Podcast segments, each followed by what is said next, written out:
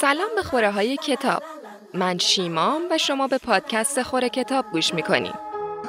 تو پادکست خوره کتاب لابلای کتابا دنبال آزادی میگردیم این اولین قسمت از سوژه سه قسمتی شناخت خیشتن و آزاد شدن فرد از نظر کارل یونگه. کارل یونگ اولین نویسنده ای بود که قبلا حدود دو سال پیش زندگی نامه و یک کوچولو از ایده هاشو تعریف کردیم.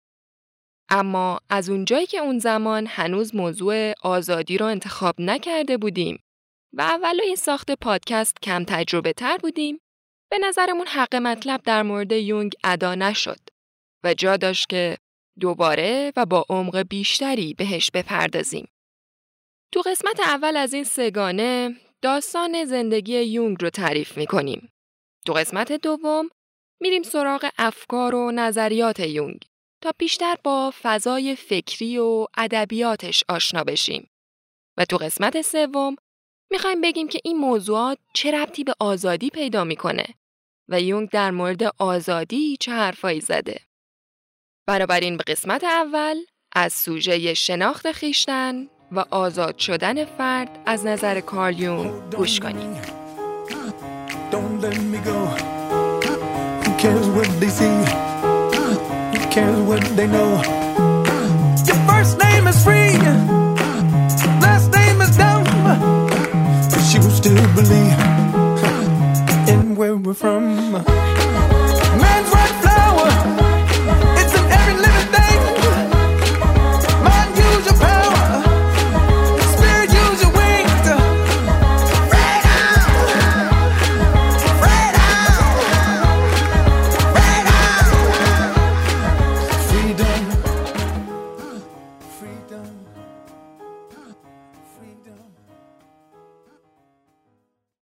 روزگاری نیچه گفت خدا مرده.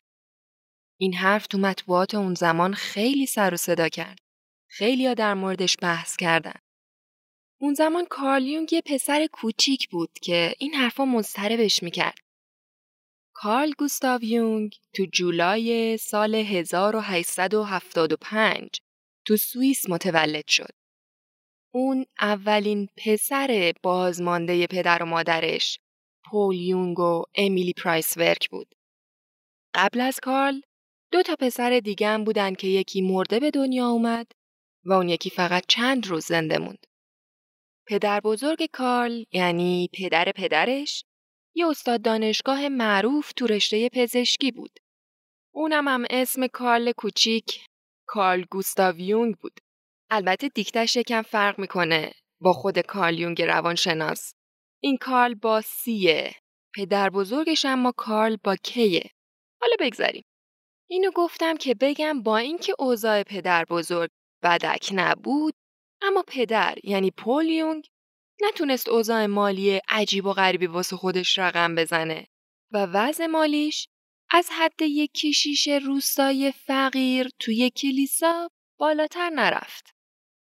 امیلی مادر کارلم تا پنج نسلشو بگیری بری عقب همه سوئیسی بودن و خودش بچه کوچیک یه روحانی و کارمند دانشگاه بازل بود. وقتی کارل یونگ 6 سالش بود، پدرش به شهر بهتری به اسم لافن منتقل شد. تو این دوران بود که تنش بین پدر و مادر کارل شدت پیدا کرد. مادر کارل آدم عجیب غریب و افسرده ای بود. اون زمان قابل توجهی رو تو اتاق خوابش میگذروند و می‌گفت اونجا جایی که شبا ارواح به ملاقاتش میان. کالیو میگه مادرش با اینکه روزا عادی بود اما شبا عجیب و غریب و مرموز می‌شد. اون حتی میگه یه شب چهره نامشخص و کم فروغی رو دیده که از اتاق مادرش بیرون میومد در حالی که سری بریده داشت که معلق بین زمین و آسمون جلوی بدنش حرکت می‌کرد. کالیونگ با پدرش رابطه بهتری داشت. اوضاع مادر توی دورانی به حدی وخیم شد که به دلیل یه بیماری ناشناخته چند ماهی تو بیمارستانی نزدیک بازل بستری شد. تو این دوران کوتاه پول کارل کوچیک و فرستاد پیش خواهر مجرد امیلی ولی به فاصله کمی کارل به محل سکونت پدرش برگشت. دوره های غیبت و افسردگی مداوم امیلی پسرش را عمیقا آزار می‌داد. طور که واسه کارلیونگ تا مدتها واژه زنان با حس بیاعتمادی ذاتی مربوط بود. در حالی که پدر با حس قابل اعتماد بودن و البته ناتوانی مرتبط می شد. یونگ تو خاطراتش میگه تاثیر والدینم رو من همون تجربه احساس ناتوانی بود که من زندگیمو باهاش شروع کردم. بعدها بود که تو این احساس تجدید نظر کردم. موقعی که به دوستان مرد اعتماد کردم و از بعضیشون ناامید شدم و وقتی به زنها بیاعتماد بودم ولی از بعضیشون ناامید نشدم. پدر کارلیونگ بعد از سه سال زندگی تو شهر لافن درخواست انتقال کرد. بعد از موافقت با درخواستش منتقلش کردن به شهری نزدیکی بازل جایی که تو محوطه یک کلیسا زندگی می‌کردن. یکی از مزایای این انتقال نزدیک شدن امیلی به خانوادهش بود که رو بهبود حال و احوالش تأثیر قابل توجهی گذاشت. وقتی کارل نه سالش بود خواهرش یوهانا یونگ به دنیا اومد. اون بعدنا منشی برادرش شد. یه روز کارل یونگ ناخواسته کفن و دفن یه بابایی رو دید که سالها اون اطراف رفت و آمد داشت. یونگ شنید که در موردش می‌گفتن او چند سباهی پیش ما بود و امروز عیسی مسیح او را پیش خودش برد. یونگ بعد از اون ماجرا یواش یواش به این نتیجه رسید که پس مسیح آدم خاره. گرچه تصویر سیاهی که از عیسی مسیح تو ذهنش شکل گرفت فقط به خاطر اون اتفاق نبود و خیلی تحت تأثیر شرایط و جو غالب اون بره از زمان بود.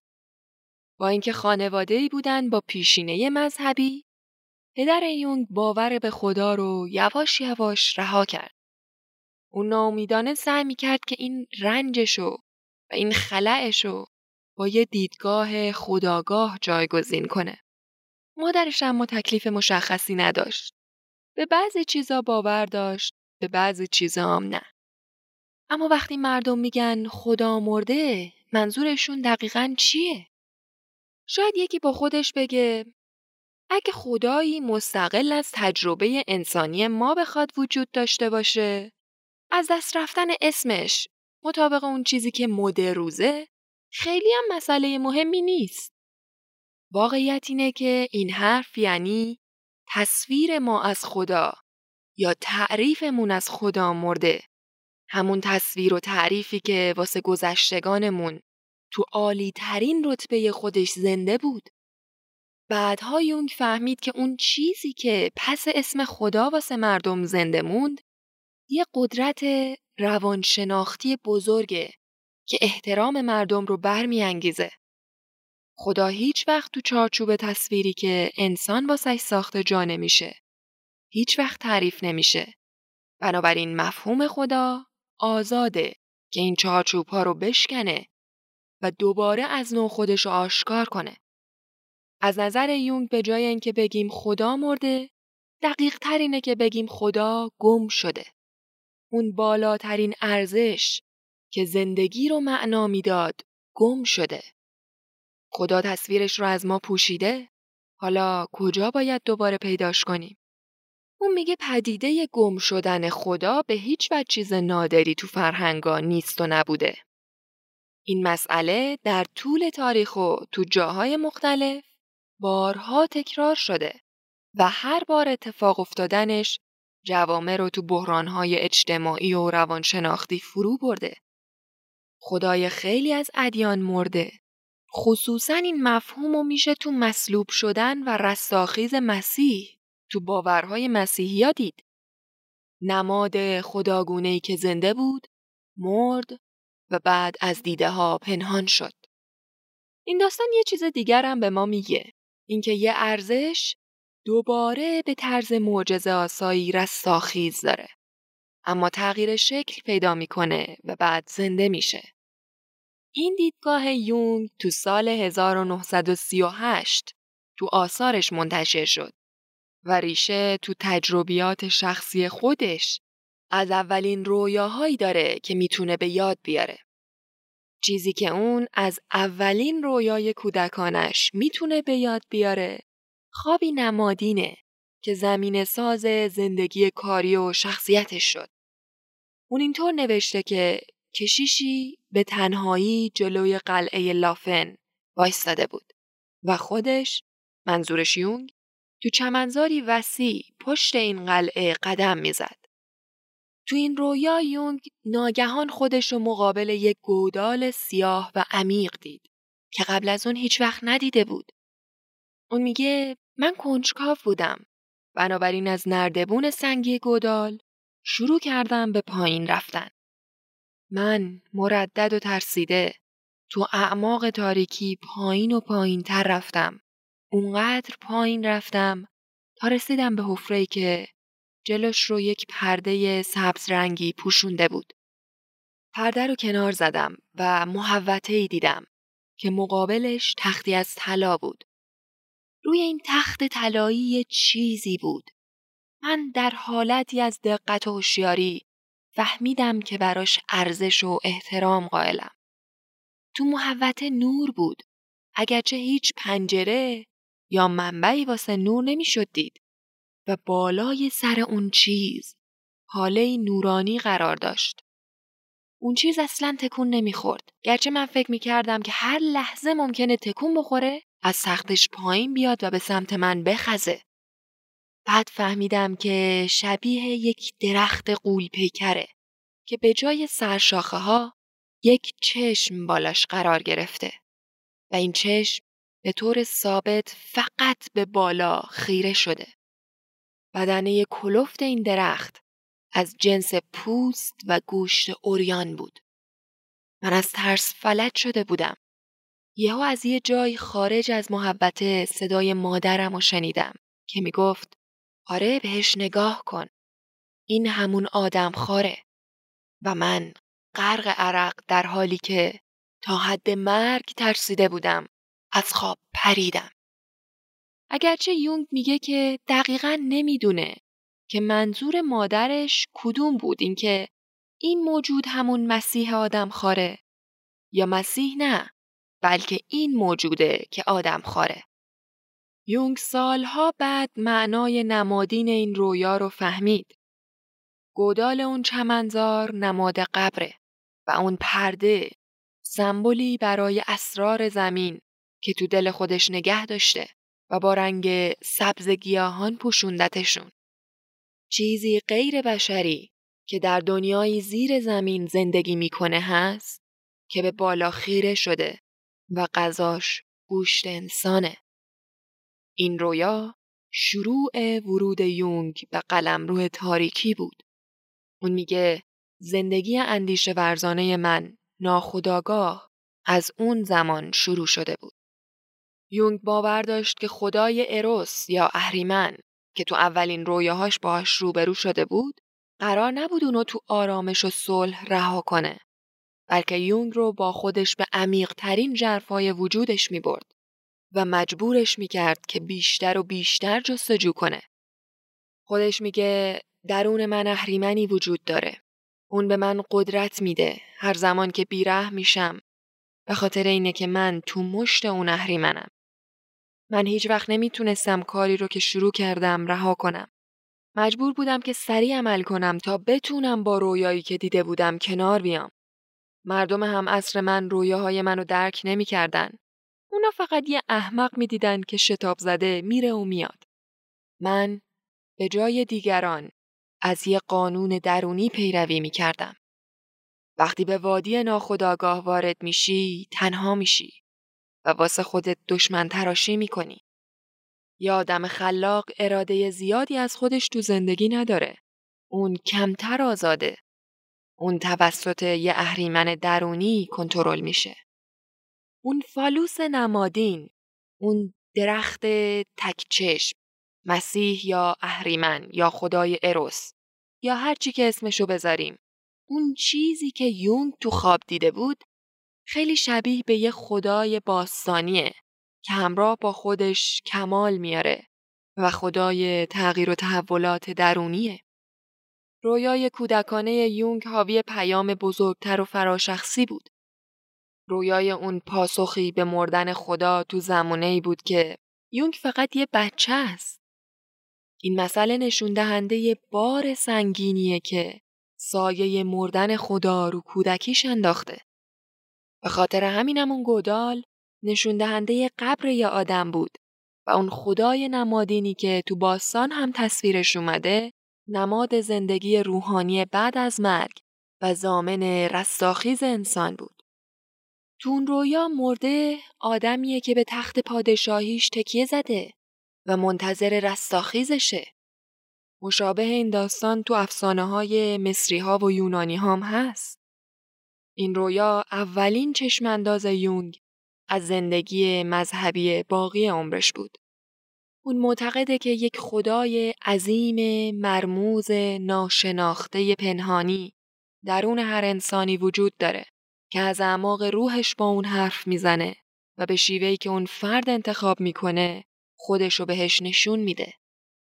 همونطور که قبلا هم گفتیم یونگ دقیقا نمی‌دونست که منظور مادرش تو اون رویا چی بوده. اینکه این موجود همون مسیح آدم خاره یا مسیح نه بلکه این موجوده که آدم خاره. در واقع دلیلش هم مشخصه. این موضوع یه پارادوکسه. یه تناقضه. مسیح هم اهریمنه و هم خداست. چون خدایی که میمیره در واقع میره به اعماق رمزالود وجود. یونگ بعدها میگه که مسیح در واقع کهنالگوی خداگاهی ماست یا انعکاس خدا تو دنیای فیزیکیه. یکی زمانی تو ناخداگاه نمایان میشه که دیگری ناپدید شده یا مرده باشه. نه به عنوان دشمن بلکه به عنوان تصویری که تغییر شکل پیدا کرده. بعضی از خاطرات دوران بچگی یون تأثیر مادام العمری روش گذاشت. کوچیک بود از یه خطکش چوبی یه چیزی شبیه به مجسمه درست کرده بود و توی جامدادی گذاشته بود. بعدا سنگی رو بهش اضافه کرد که بالا و پایینش رو نقاشی کرده بود. اون این سنگ رو هم با مجسمه تو اون جامدادی گذاشت و جامدادی رو تو اتاق زیر شیروونی قایم کرد.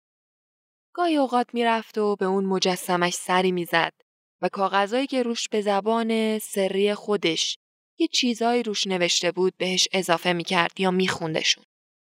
بعدا می‌گفت که این کار تشریفاتی واسش یه جور احساس امنیت و آرامش درونی ایجاد می‌کنه و بین این کاری که تو بچگیش می‌کرد شباهتهایی با فرهنگهای بومی مرتبط با توتم پیدا کرد.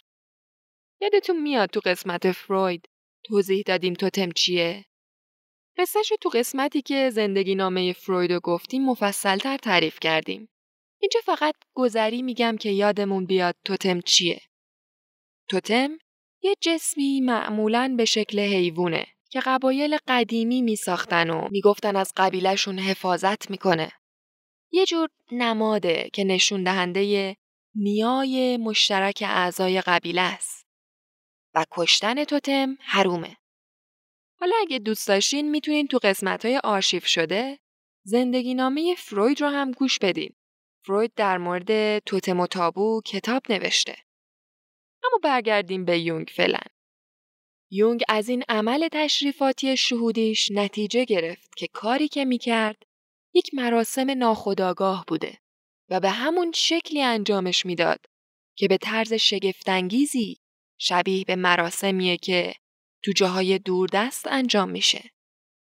تو قسمت آینده که در مورد افکار و نظریات یونگ صحبت می‌کنیم میگیم که مشاهداتش در مورد نمادها، کهنالگوها و ناخودآگاه جمعی تا چه حد الهام گرفته از همین تجربیات اولیشه به علاوه تحقیقاتی که تو این زمینه می‌کنه و به علاوه وجه اشتراکاتی که تو رویاهای بیماراش می‌بینه.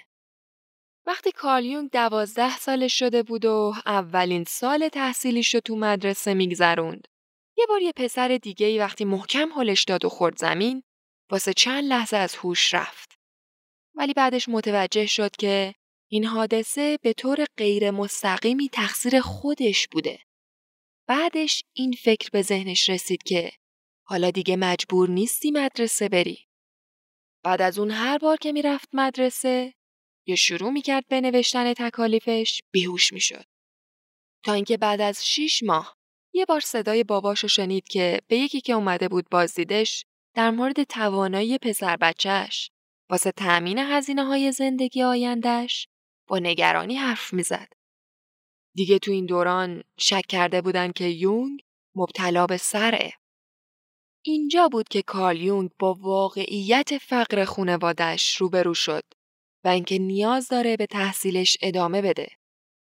اون رفت به اتاق مطالعه پدرش و میگه شروع کرد یه کتاب دستور زبان لاتین رو بررسی کردن. در این حین سه بار بیهوش شد. اما نهایتا تونست به این میل به بیهوشی غلبه کنه و دیگه بیهوش نشد. یونگ بعدا در این مورد میگه این اتفاق بود که باعث شد بفهمم مفهوم روان رنجوری چیه و چه قدرتی داره. اولا فکر می‌کرد دوست داره کیشیش بشه. به هر حال توی خونواده مذهبی بزرگ شده بود و از هر دو طرف آشناهاشون روحانی بودن. بعد یه مدت دلش می‌خواست باستان شناس بشه. ولی خونواده توان مالیشو نداشت که بخواد بفرستتش به جایی دورتر از دانشگاه بازل. دانشگاه بازل هم باستان شناسی تدریس نمی‌کرد. تا اینکه دو تا رویا مسیر شغلی بعدیشو تا حدودی تعیین کرد. اون به موضوعات طبیعی علاقه داشت. مثلا شیفته علوم انسانی بود، باستان شناسی و علوم طبیعی دوست داشت. ولی تصمیم در مورد انتخاب یکی از بین اینا رو مدتها به تأخیر انداخت.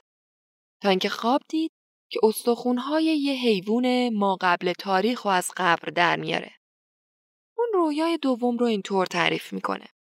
دوباره من تو دل جنگل بودم. بین درختان انبوهش نهرهای آب جاری بود که جایی در وسط جنگل به شکل یک گودال دایره بزرگ جمع می شد و اطرافش پر از گیاهان انبوه بود. جونوری بسیار فوقالعاده و عجیب و غریب تا نیمه تو آب بود. رو پوستش پولکای براغ و بیشماری داشت. همینطورم اندامهایی شبیه شاخک داشت. اینکه موجودی تکیاخته و عظیم و جسه اونچنان راحت تو محیطی بکر و آبی شفاف لمیده بود واسم خیلی شگفتانگیز بود.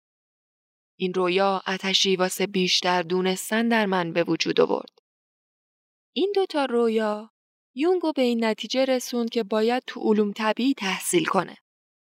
ولی چیزی که یونگ اون موقع نمی‌دونست و بعدا تو علوم طبیعی فهمید این بود که اون موجود تکیاختهی که تصور کرده بود واقعا شکل و فرمی که تو خواب دیده بود نداشت. بعدها متوجه شد که اون چیزی که تو خواب دیده قدرت روانه واسه نمایش دادن شکل دیگه ای از مسیح اهریمنی که تو رویای زیر قبر دیده بود. شکل دایره‌ای گودال نه تنها نشون دهنده نور بلکه نشون دهنده نظمی بود که تو اعماق تاریک طبیعت نهفته است. این رویا تصویر نمادین دیگه ای از خدا بود که خودش رو نشون داده بود و در عین حال در اعماق جنگلی به دور از دنیای انسانها پنهان بود. البته یونگ تو اون زمان از یه چیزی اطلاع نداشت. یه باور باستانی که می‌گفت روح مقدس از درون با انسان حرف می‌زنه و این ارتباط رو از طریق رویا برقرار می‌کنه.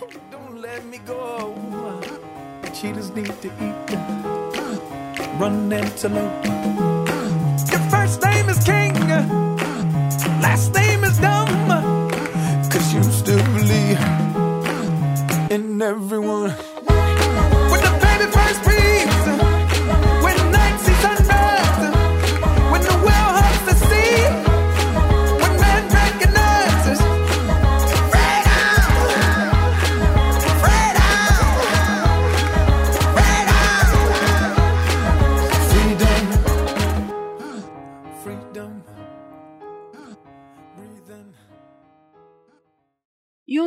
اینکه باید انتخاب می‌کرد علوم طبیعی بخونه شکی نداشت. اون تصمیم گرفته بود که یه محقق علوم طبیعی بشه. اون تو تمام عمرش به این باور پایبند موند که واقعیت های طبیعت پایه و اساس هر دانشیه. چیزی که خیلی در این مورد نتونستن بفهمن این بود که از نظر یونگ طبیعت نه تنها در بیرون وجود داره بلکه در درون انسان هم وجود داره و روان جمعی انسان یه تیکه از خود طبیعته. اون میگه یه چیز عینی و مشهود درون ما هست که ایگوی ذهنیمون نساختتش و ذهنیتمون باهاش در مقام یه مفهوم عینی و بیرونی روبرو میشه. بعد از رویای جنگل دوران خوشی همراه با صلح تو دوران دانشجویی شروع میشه. اون میگه تو رویاهاش با روح طبیعت روبرو شده. روحی که اول تو تاریکی مرگ فرو رفت تا بعدن تو زلال نورانی طبیعتی بکر دوباره سربلند کنه. یونگ بعد از مدتی از بیان شاعرانه تجربیات شخصیش پشیمون شد و تصمیم گرفت به شیوه علمی با دنیای روان روبرو شه. اگرچه لحن شاعرانه شد تو آثارش هنوزم میشه احساس کرد. یونگ خیلی سریع متوجه یک حضور روانی زنده در درونش شد. چیزی که ما امروزه بهش میگیم زمیر ناخداگاه. اون از بچگیش منزوی و درونگرا بود و از همان بچگیش هم اینو می‌دونست که مثل مادرش دو تا شخصیت داره. یکی شهروند سوئیسی مدرنه. شخصیتی که بیشتر با قرن 18 هم متناسبه و بهش می‌گفت شخصیت شماره یک. همون پسر بچه معمولی مدرسه‌ای که تو اون زمان زندگی می‌کرد و اون یکی شخصیت شماره دو مردی بود با وقار، مقتدر، تأثیرگذار و تأثیر پذیر از گذشته. اون تو کتاب خاطرات، رویاها و تأملاتش از وجود دو قلم رو درون هر انسان نام می‌بره و اسمشونو می‌ذاره قلمرو اول و قلمرو دوم. اولی همون ایگوه یا ساختار روان منطقی و خداگاه انسان. و قلمرو دوم ذهن ناخداگاهشه. یونگ میگه جایی در نهان خودم می‌دونستم که من دو نفرم. یه نفر همون پسر مادر و پدرمه که مدرسه رفته، تلاش کرده، وضعیت مناسبی داشته. آدم همراهیه و تمیزتر از اکثر پسرای اطرافشه. اون یکی یه آدم سال خورده بی اعتماد و بدبینه. دور از دنیای آدم هاست. اما نزدیک به طبیعت، زمین، خورشید، ماه، تمام موجودات زنده و بالاتر از همه نزدیک به شب، رویا و خداییه که مستقیما از درون باهاش در ارتباطه. اون میگه طبیعت مثل من مجزای از خدا و غیر الهیه. اگرچه توسط خدا آفریده شده و نمود خداست. هیچ چیزی منو قانع نمی‌کنه که بخوام بگم خدا بیشتر از هر چیزی در انسان نمود پیدا کرده. بلکه بیشتر معتقدم جوهر وجود خدا خیلی بیشتر تو کوه، جنگل، رود، دریا، حیوان و به طور کلی تو عناصر طبیعی مشهوده تا در انسان. میگه قلمرو اول من قلمرو همون شخصیت ناسازگار و تا حدی با استعداده که اهداف و جاه طلبی های خودشو داره. همینطور ازش به عنوان قلمرو تاریک درون یاد می‌کنه. اما قلمرو دومش رو اینطور توصیف کرده. قلمرویی که هر کس بهش وارد میشه ناگهان تغییر کرده و قدرتی به اندازه چشمانداز جهان هستی پیدا می‌کنه. وجودش تو این سرزمین سرشار از شگفتی و ستایشه و سرشار از فراموش کردن خودشه. تو این قلم رو هیچ چیزی فرد را از خدا جدا نمی‌کنه و خدا به عنوان یک راز شخصی و فراشخصی پذیرفته شده است. تو این قلم رو فرد هیچ شخصیت تعریف شده ای نداره. اون همزمان متولد، زنده و مرده است و سرشار از نور در دل دالانهای قصری سلطنتی زندگی می‌کنه. این قلم رو فرای هر مذهبیه که تا امروز با انسان حرف زده.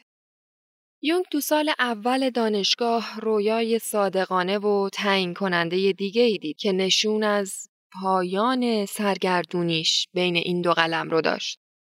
اون گفته به روشنی فهمیدم که مسیر من از محدودیت ها و تاریکی های همین دنیای سبودی میگذره و به ورای اون می‌رسه.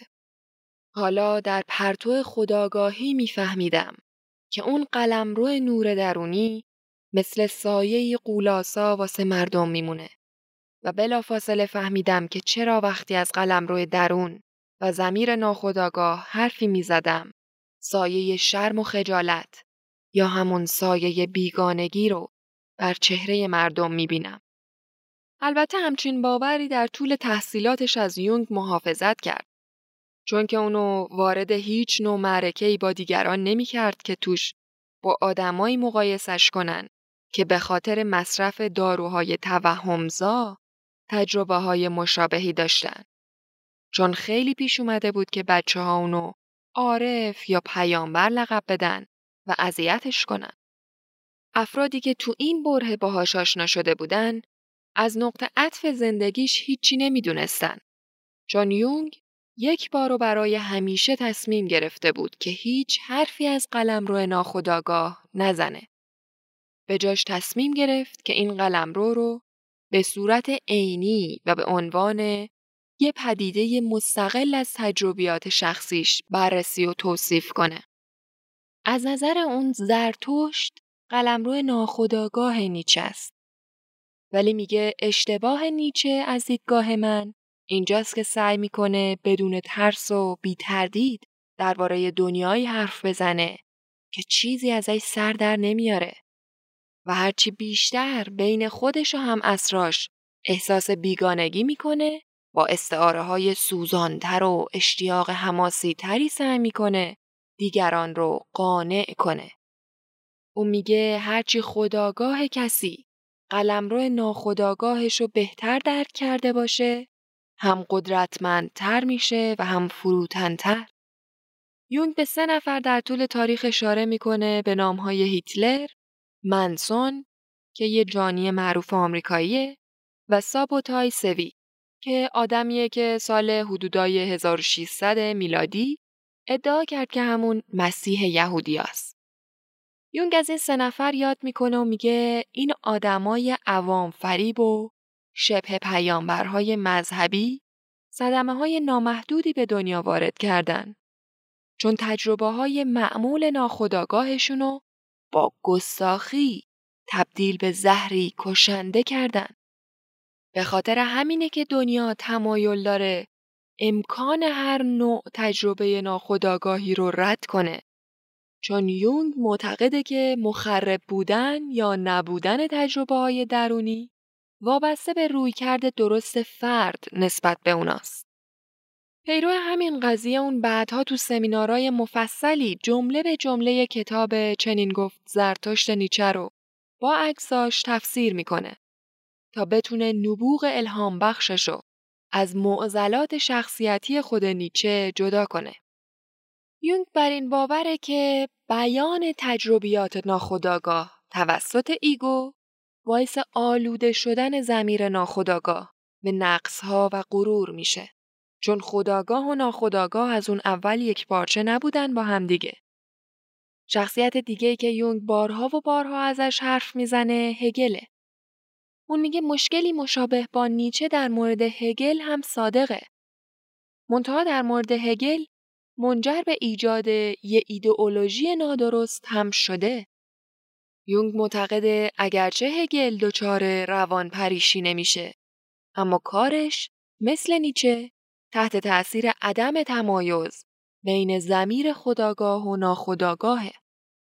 هگل تو نوشتههاش ناخداگاهش ابراز کرده. اینطور به نظر میاد که انگار ایگوشه که داره حرف می‌زنه و فکر می‌کنه. هگل حتی ادعا می‌کنه که دولت هم باید به کمک قدرتی که داره این حقایق رو منتشر کنه. به عبارت دیگه یونگ میگه هگل قربانی یه جور ادعای قدرت معنوی شد.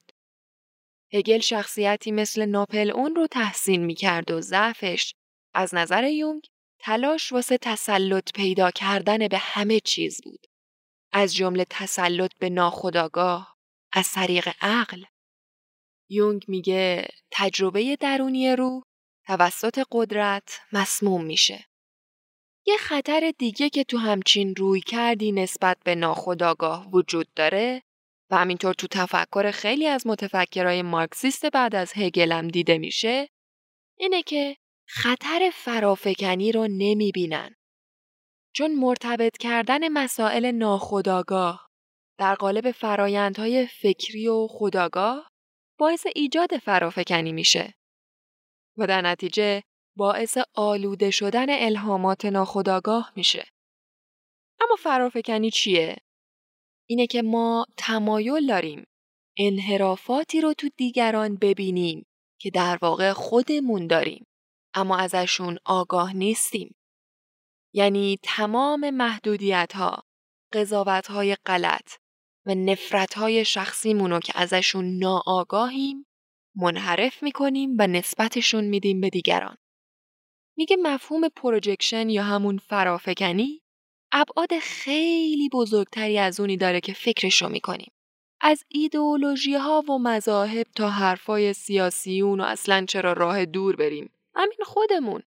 تو همین سطح روابط عادی خودمون. همیشه یه اونایی وجود دارن که علت تمام مشکلات یا حداقل مشکلات گنده روزمرهمونن. تقصیر اوناست که وضع ما اینه. دیدین پروژکتور چجوری تصویر رو میندازه روی پرده؟ یونگ میگه ما ناخداگاه ویژگی های بد خودمون رو پروژکت می‌کنیم رو دیگران. یعنی فکر می‌کنیم اونا بدن در حالی که نمی‌دونیم ویژگی هایی که داریم میگیم و داریم می‌بینیم و اذیتمون می‌کنه در واقع خودمون داریم.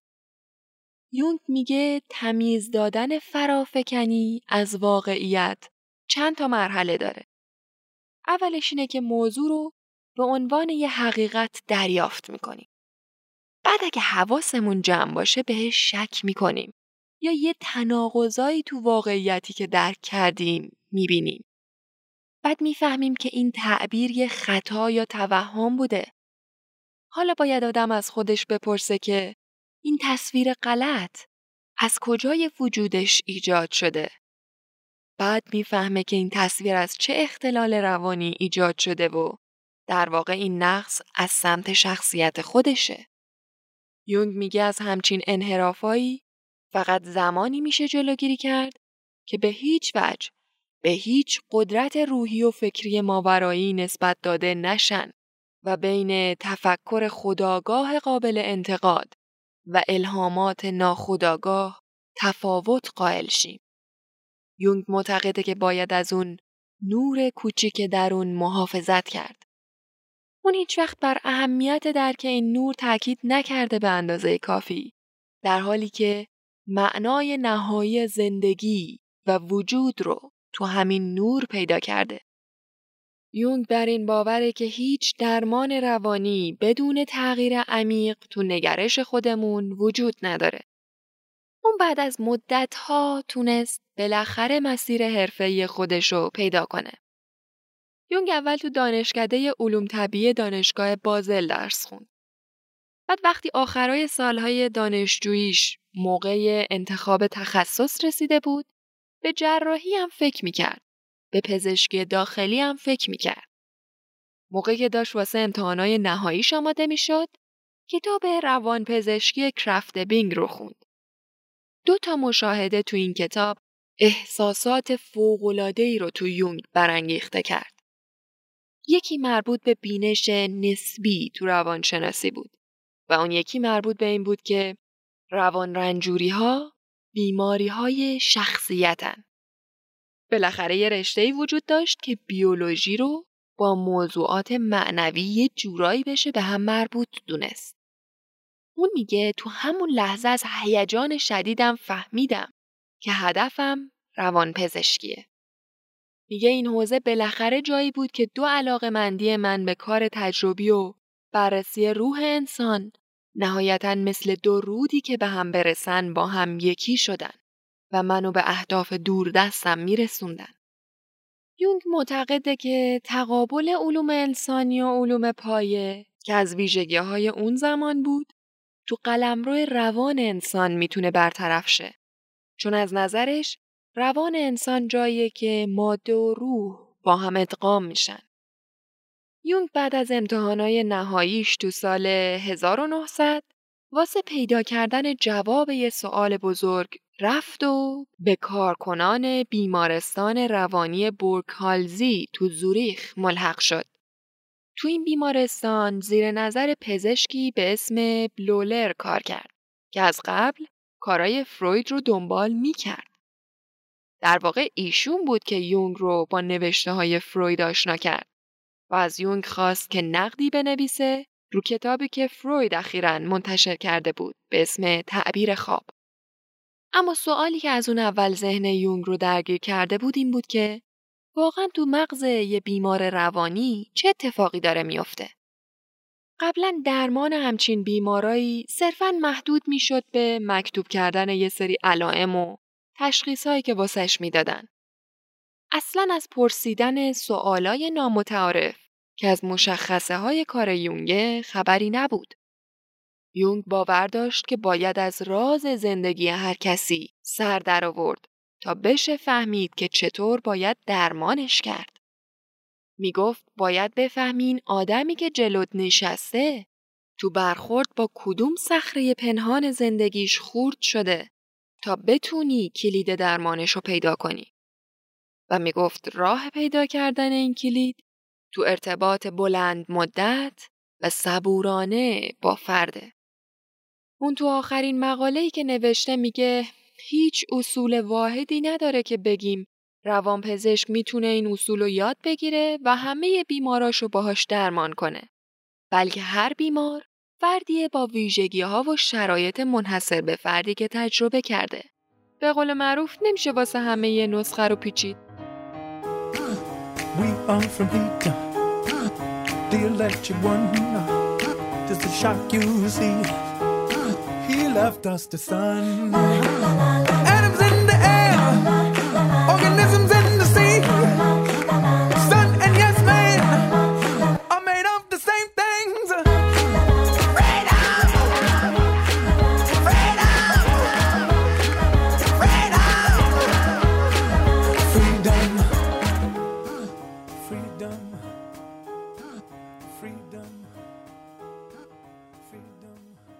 یونگ تو سال 1903 با دختری به نام اما راشی باخ ازدواج کرد.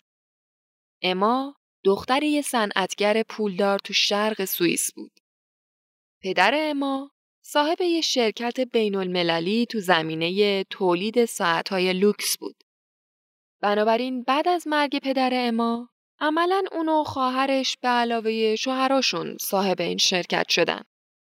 تجارت اونا چنان رونقی داشت که دهه ها امنیت مالی خانواده رو تأمین می‌کرد. اما یونگ مثل باجناقش وارد این کسب و کار نشد. یعنی روحیه یه business نداشت. بنابراین صرفاً به عنوان سهامدار باقی موند. اما وقتی ازدواج کرده بود چندان تحصیلاتی نداشت. ولی بعد از یه مدت به زمینه مطالعاتی یونگ علاقه‌مند شد. درس خوند و بعدها شد دستیار یونگ. بعد از سالهام به یه روانکاو مشهور تبدیل شد. اونا پنج تا بچه داشتن. چهار تا دختر و یه پسر. و این ازدواج تا زمان مرگ اما تو سال 1955 ادامه پیدا کرد. البته مناقشه های جدی هم وجود داره در این مورد که یونگ تو دوران ازدواجش با اما روابط دیگه هم داشت. خلاصه بعد از پنج سال از ورودش به بیمارستان بورکالزی یونگ به عنوان پزشک ارشد به طور دائم تو این بیمارستان و همینطورم به عنوان مدرس تو دانشکده پزشکی دانشگاه زوریخ مشغول به کار شد. ولی بعد از مدتی بیمارستان روانی رو ترک کرد و یه مطب خونگی به همراه نشریه‌ای تو زمینه مطالعات تشخیص بیماری راه انداخت که فروید بهش کلی علاقه شد. تو اوایل دهه 1900 خب روانشناسی به عنوان یه علم هنوز تو مراحل اولیه بود ولی تو همون دوران یونگ تبدیل به یه مدافع واجد صلاحیت واسه روانکاوی جدید فروید شد. درست تو همون زمان که فروید به همکارا و شاگردای جدیدی نیاز داشت تا ایده هاشو گسترش بده، تحقیقات یونگ تو بورگهالزی که یک کلینیک مشهور روانپزشکی تو زوریخ بود، از قبل باعث شده بود که توجه بین المللی به فروید جلب شه. اینجوری بود که حالا یونگ یه نسخه هایی از کارهای تحقیقاتیش رو واسه فروید میفرستاد و یکی از این نسخه ها هم فروید قبلا خودش تهیه کرده بود. خلاصه یواش یواش زمینه آشنایی یونگ حدوداً سی ساله با فروید تقریبا پنجاه ساله فراهم شد و اونا تو سال 1907 همدیگر رو حضوری تو وین ملاقات کردن. یونگ میگه اولین گفتگوشون 13 ساعت طول کشید. و یه گفتگوی سنگین و پرهیجان بود که هر دوشون رو تا دم مرگ پیش برد. سیزده ساعت گفتگوی بیوقفه و سنگین. میگه دیگه داشتیم واقعا میمردیم.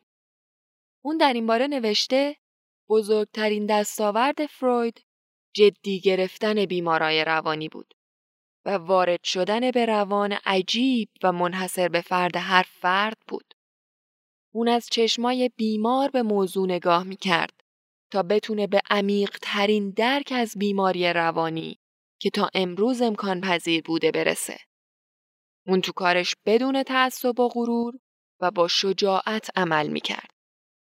فروید مثل پیامبری متعهد شده که خدایان دروغین رو سرنگون کنه، پرده ها، دروغ ها و ریاکاری ها رو کنار بزنه و بیرحمانه پوسیدگی های روان انسان رو به نمایش بذاره. اون تونست راهی واسه رسیدن به ناخداگاه پیدا کنه. اون با تعبیر خواب تونست ابزار قدرتمندی رو واسه بررسی ناخداگاه به انسان بده. یونگ و فروید 6 سال تقریبا با هم کار کردن. یونگ سردبیر سالنامه تازه تأسیسی شد به نام تحقیقات روانکاوی و آسیب شناسی روانی تو این سالا اونا با هم به ایالات متحده آمریکا سفر کردند تا به دعوت دانشگاه کلارک در جمع تعدادی از روانپزشکا و عصب شناسا و روانشناسا سخنرانی کنند. روابط یونگ و فروید به حدی خوب بود که فروید تو سال 1910 یونگ رو به عنوان پسرخونده، ولیعهد و جانشینش به عنوان رئیس مادام العمر انجمن بین المللی روانکاوی پیشنهاد کرد. ولی خب همکارای فروید شدیدن اعتراض کردند به این مادام العمری و در نتیجه یونگ دو دوره دو ساله شد رئیس انجمن روانکاوی. با این همه این صمیمیت وقتی یونگ رو روانشناسی ناخودآگاه تمرکز کرده بود با تمرکز بر رشد قسمت لیبیدوی مغز تو موارد مربوط به ماهیت میل جنسی با فروید اختلاف نظر پیدا کرد و در نتیجه رو اهمیت رشد جنسی تأکید نکرد. به جاش رو ایده ناخودآگاه جمعی متمرکز شد. یعنی بخشی از روان ناخودآگاهمون که از طریق اجدادمون به ما به ارث می‌رسه. با اینکه یونگ هم مثل فروید فکر می‌کرد که لیبیدو منبع مهمی تو رشد شخصیه اما برخلاف فروید فکر نمی‌کرد که لیبیدو تنها عامل گذار رو رشد شخصیت باشه. وقتی یونگ تو سال 1912 کتاب روانشناسی ناخودآگاه رو منتشر کرد، اختلاف نظرش با فروید روشن شد. این اختلاف نظر بیشتر و بیشتر شد تا اینکه عملا رابطه شخصی و کاریشون پایان پیدا کرد. هر کدومشون هم می‌گفتن نظری دارن که اون یکی نمی‌تونه اعتراف کنه که می‌تونه غلط باشه. بنابراین هر دو مرد بشر دوست و خیلی علاقه من به تحلیل روان انسان وقتی پای تفسیر قدرت ناخداگاه رسید راهشون از همدیگه جدا شد. اون چیزی که این دوتا محقق پیشگام رو به هم نزدیک کرده بود در واقع درک مشترکشون از این موضوع بود که ناخداگاه واقعیت روانی قابل نمایش و آزمایش در انسانه. و اون چیزی که راه اونا رو از هم جدا کرده این بود که فروید دلیل فرایندهای ناخودآگاه رو تو عوامل بیولوژیکی و فیزیکی می‌دید. اما یونگ می‌گفت دلیل بروز ناخودآگاه هم جنبه های بیولوژیکی داره و هم جنبه های روحی و فرهنگی نهادینه شده تو ناخودآگاه. اختلاف نظر دیگرشون بر سر محتوای ناخودآگاه بود. به نظر یونگ نظریه فروید در مورد ناخودآگاه ناقص بود نه غلط و کاملا غیر ضروری منفی بود. می گفت فروید ناخودآگاه رو فقط مخزنی واسه احساسات و امیال سرکوب شده می‌دونه.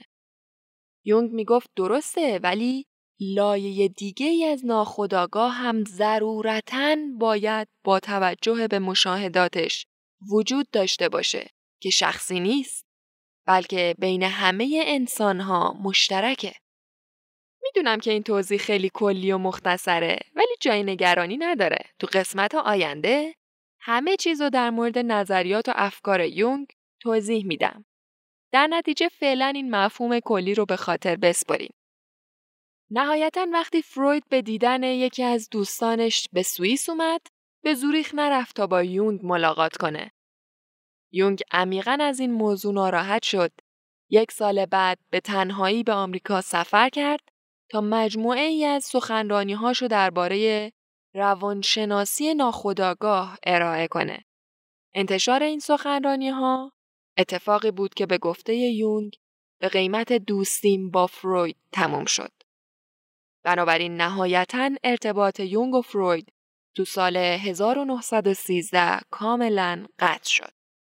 اون بعدها که زندگی نامش رو تو کتاب خاطرات، رویاها و تأملات چاپ کرد، از رفتار فروید به عنوان یه سانسور شدید یاد کرد. تمام کسایی که میشناخت بعد از قطع ارتباط فروید و یونگ با یونگ قطع رابطه کردن. به جز دو نفر از همکاراش. یونگ کتاب روانشناسی ناخودآگاه رو که عامل جداییش از فروید می‌دونست به عنوان تلاشی توصیف کرده که فقط تا حدی تونسته تو ایجاد فضای گسترده تر تو دیده شدن کل پدیده های روانی تو محدوده روان پزشکی موفق باشه. بعد هم تو سال 1922 تو این کتاب تجدید نظرهایی کرد و دوباره با عنوان نمادهای دگرگونی منتشرش کرد. یونگ تو این فاصله کوتاه بین قطع ارتباطش با فروید تا شروع جنگ جهانی اول تو سال 1914 دچار تحولات روانی سخت و بنیادینی شد که با شروع جنگ تشدید هم شد. تو آستانه 38 سالگی یونگ تجربه ای داشت که بهش میگه روبرویی وحشتناک با ناخودآگاه. رویاهایی می‌دید، صداهایی میشنید که بیشتر نگرانش می‌کرد که مبتلا به روان پریشی یا اسکیزوفرنی شده. ولی به هر حال اون تصمیم گرفت که اون چه که داره براش اتفاق میفته و اون چه که داره تجربه می‌کنه منبع ارزشمندی واسه اطلاع پیدا کردن از ناخداگاهه. بنابراین خلوت می‌کرد و تو فرایندی که اسمشو گذاشته بود تخیل فعال توهماتی رو به خودش القا می‌کرد. اون مجموعه ای از تمام چیزهایی رو که تجربه می کرد تو هفت جلد کتاب نوشته. عنوانش هم از روی رنگ جلد این کتابا گذاشته کتابهای سیاه. اگرچه که دو جلد اولشون قهوه‌ای بعدها این دست نوشته ها ویرایش شد ولی تا سالها بعد از مرگش نه کتابهای سیاه و نه کتاب سرخ منتشر نشدن. کتاب های سیاه که بیشتر محتواشو تا سال 1920 نوشته بود به قول خود یونگ سخت ترین تجربهش از مواجهه با ناخودآگاه بودن. تجربیاتی که تو توصیفشون میگه سفری اکتشافی واسه پیدا کردن قطب دیگه جهان بود.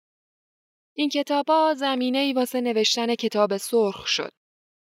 در واقع تمام دست نوشته های یونگ تو کتابای سیاه بین بازه زمانی 1913 تا 1916 بعدا تبدیل شد به کتابی به اسم کتاب سرخ که اونم نامگذاریش از روی رنگ جلش بود. با اینکه کتاب سرخ یکی از آثار مهم یون حساب میشه ولی تا سال 2009 منتشر نشد. خلاصه یونگ در طول جنگ جهانی اول به عنوان پزشک ارتش فراخونده شد و خیلی زود شد فرمانده اردوگاهی واسه اسرای جنگی بریتانیا. در واقع سوئیس تو جنگ جهانی اول بیطرف بود. اما سوئیسیا مجبور بودن هر کسی رو که از ارتشهای طرفین جنگ فرار می‌کرد تا از مرز سوئیس عبور کنه توقیف کنن و شرایط کارآموزی واسهشون فراهم می‌کردن. یکی از کارهای یونگم این بود که واسه بهتر کردن شرایط فراریه یا جنگ تشویقشون کنه تا تو دوره های دانشگاهی شرکت کنن. یونگ یکی از اون نویسنده های پرکار روزگار بود که تو مدت زندگیش مشاهدات و یافتهاشو تو کتابای زیادی نوشت و امروز این کتابا در اختیار من. متن خیلی از نمادهایی که تو رویاهای مختلف آنالیز کرده سنگین یا غریب است واسه ما. وقتی از قلمرو ناخداگاه حرف می‌زنه انگار دیگه نمیشه تو حرفاش مرز بین خیال و واقعیت و تشخیص داد. روانشناسای بعد از یونگ بودن که حرفاش رو تحلیل کردن و به بیان امروزی تری در آوردن. بعد از صد سال روانشناسا هنوزم دارن حرفاش رو تحلیل می‌کنن.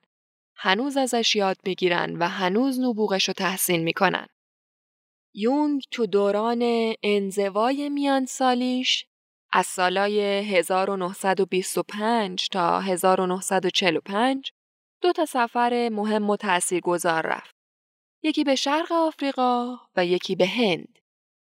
تو سفر آفریقا یونگ با دیدن مردمان بدوی و به دور از فرهنگ غربی درک خودش رو از روانشناسی بدوی بیشتر کرد و بینش عمیقتری از مفهوم خداگاهی به دست آورد. او میگه وقتی به چهره دوردست که بی حرکت وایستاده رو به منظره ابدی و به نیزش تکیه داده نگاه می‌کردم.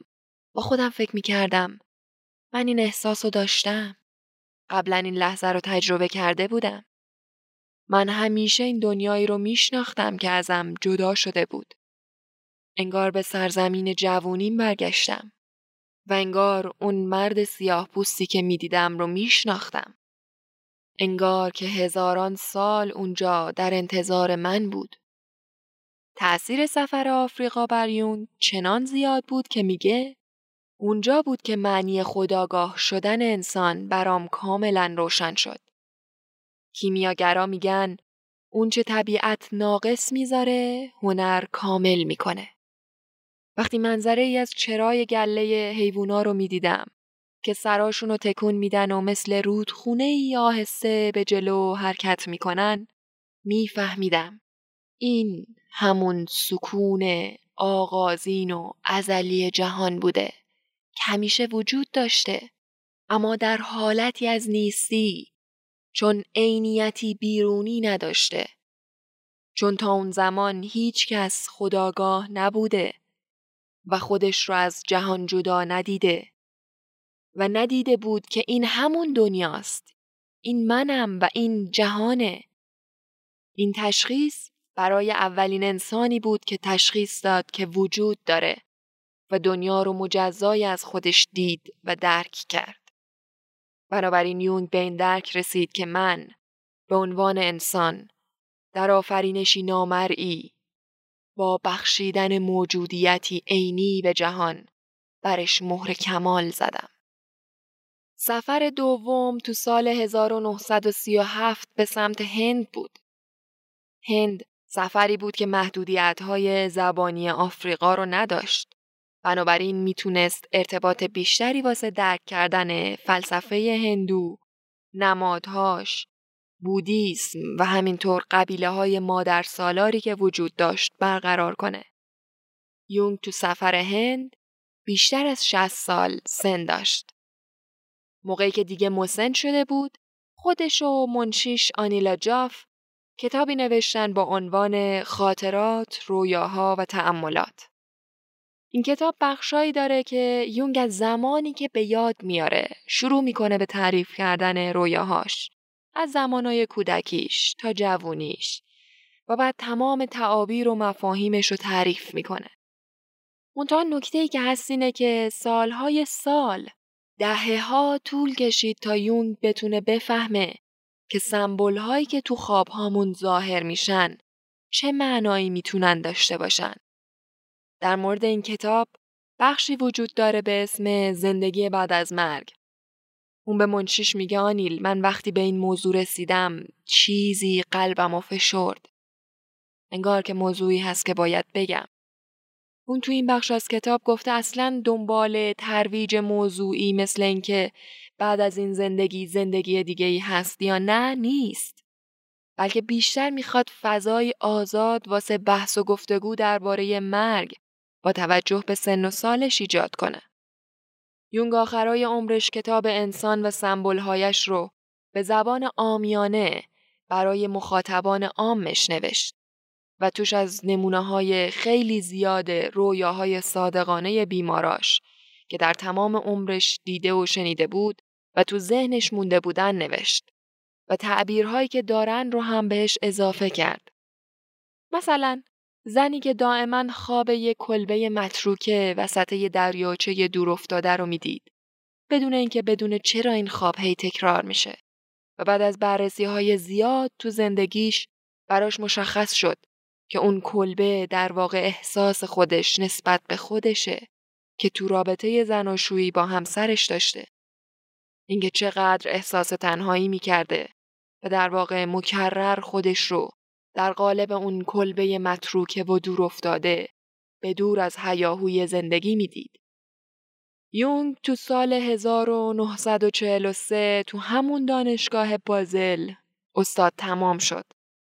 ولی یه سال بعد به خاطر ناراحتی قلبی استعفا داد تا زندگی خصوصی تری داشته باشه.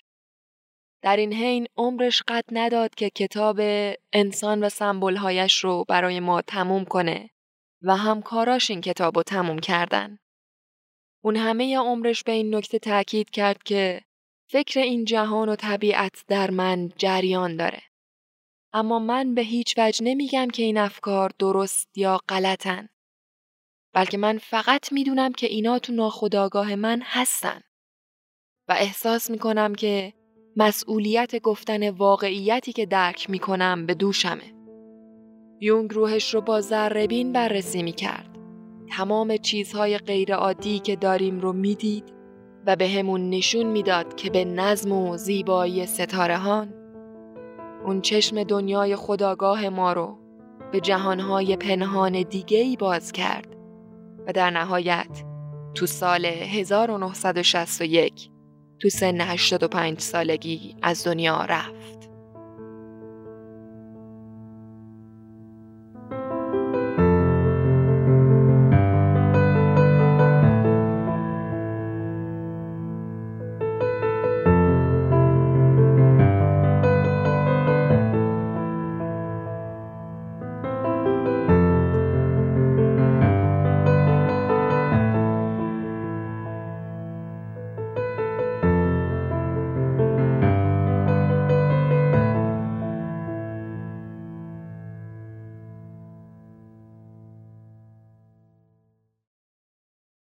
چیزی که شنیدین قسمت اول از سوژه شناخت خویشتن و آزاد شدن فرد از نظر کارل یونگ بود. پادکست خوره کتاب و من شیما به همراه همسرم عاطف می سازیم. تو این قسمت خیلی منبع داشتیم. یکیش کتاب سی جی یونگ افسانه او در زمانه ما نوشته ماری لوی فون فرانس بود. و دومی ویدیوهای کانال یوتیوب Academy of Ideas درباره کارل یونگ و نظریاتش. امیدوارم که شنیدن این سه قسمت تو این دوران سخت بتونه برامون الهام بخش باشه. تو قسمت بعدی که هفته آینده منتشر میشه در مورد نظریات و افکار یونگ صحبت می کنیم تا کمی بیشتر با ادبیات و فضای فکریش آشنا بشیم. صفحه اینستاگرام و کانال تلگرام خوره کتاب رو دنبال کنین و اگر از محتوای خوره کتاب لذت می‌برین از خوره کتاب حمایت کنین. قسمت بعدی فعلا خداحافظ.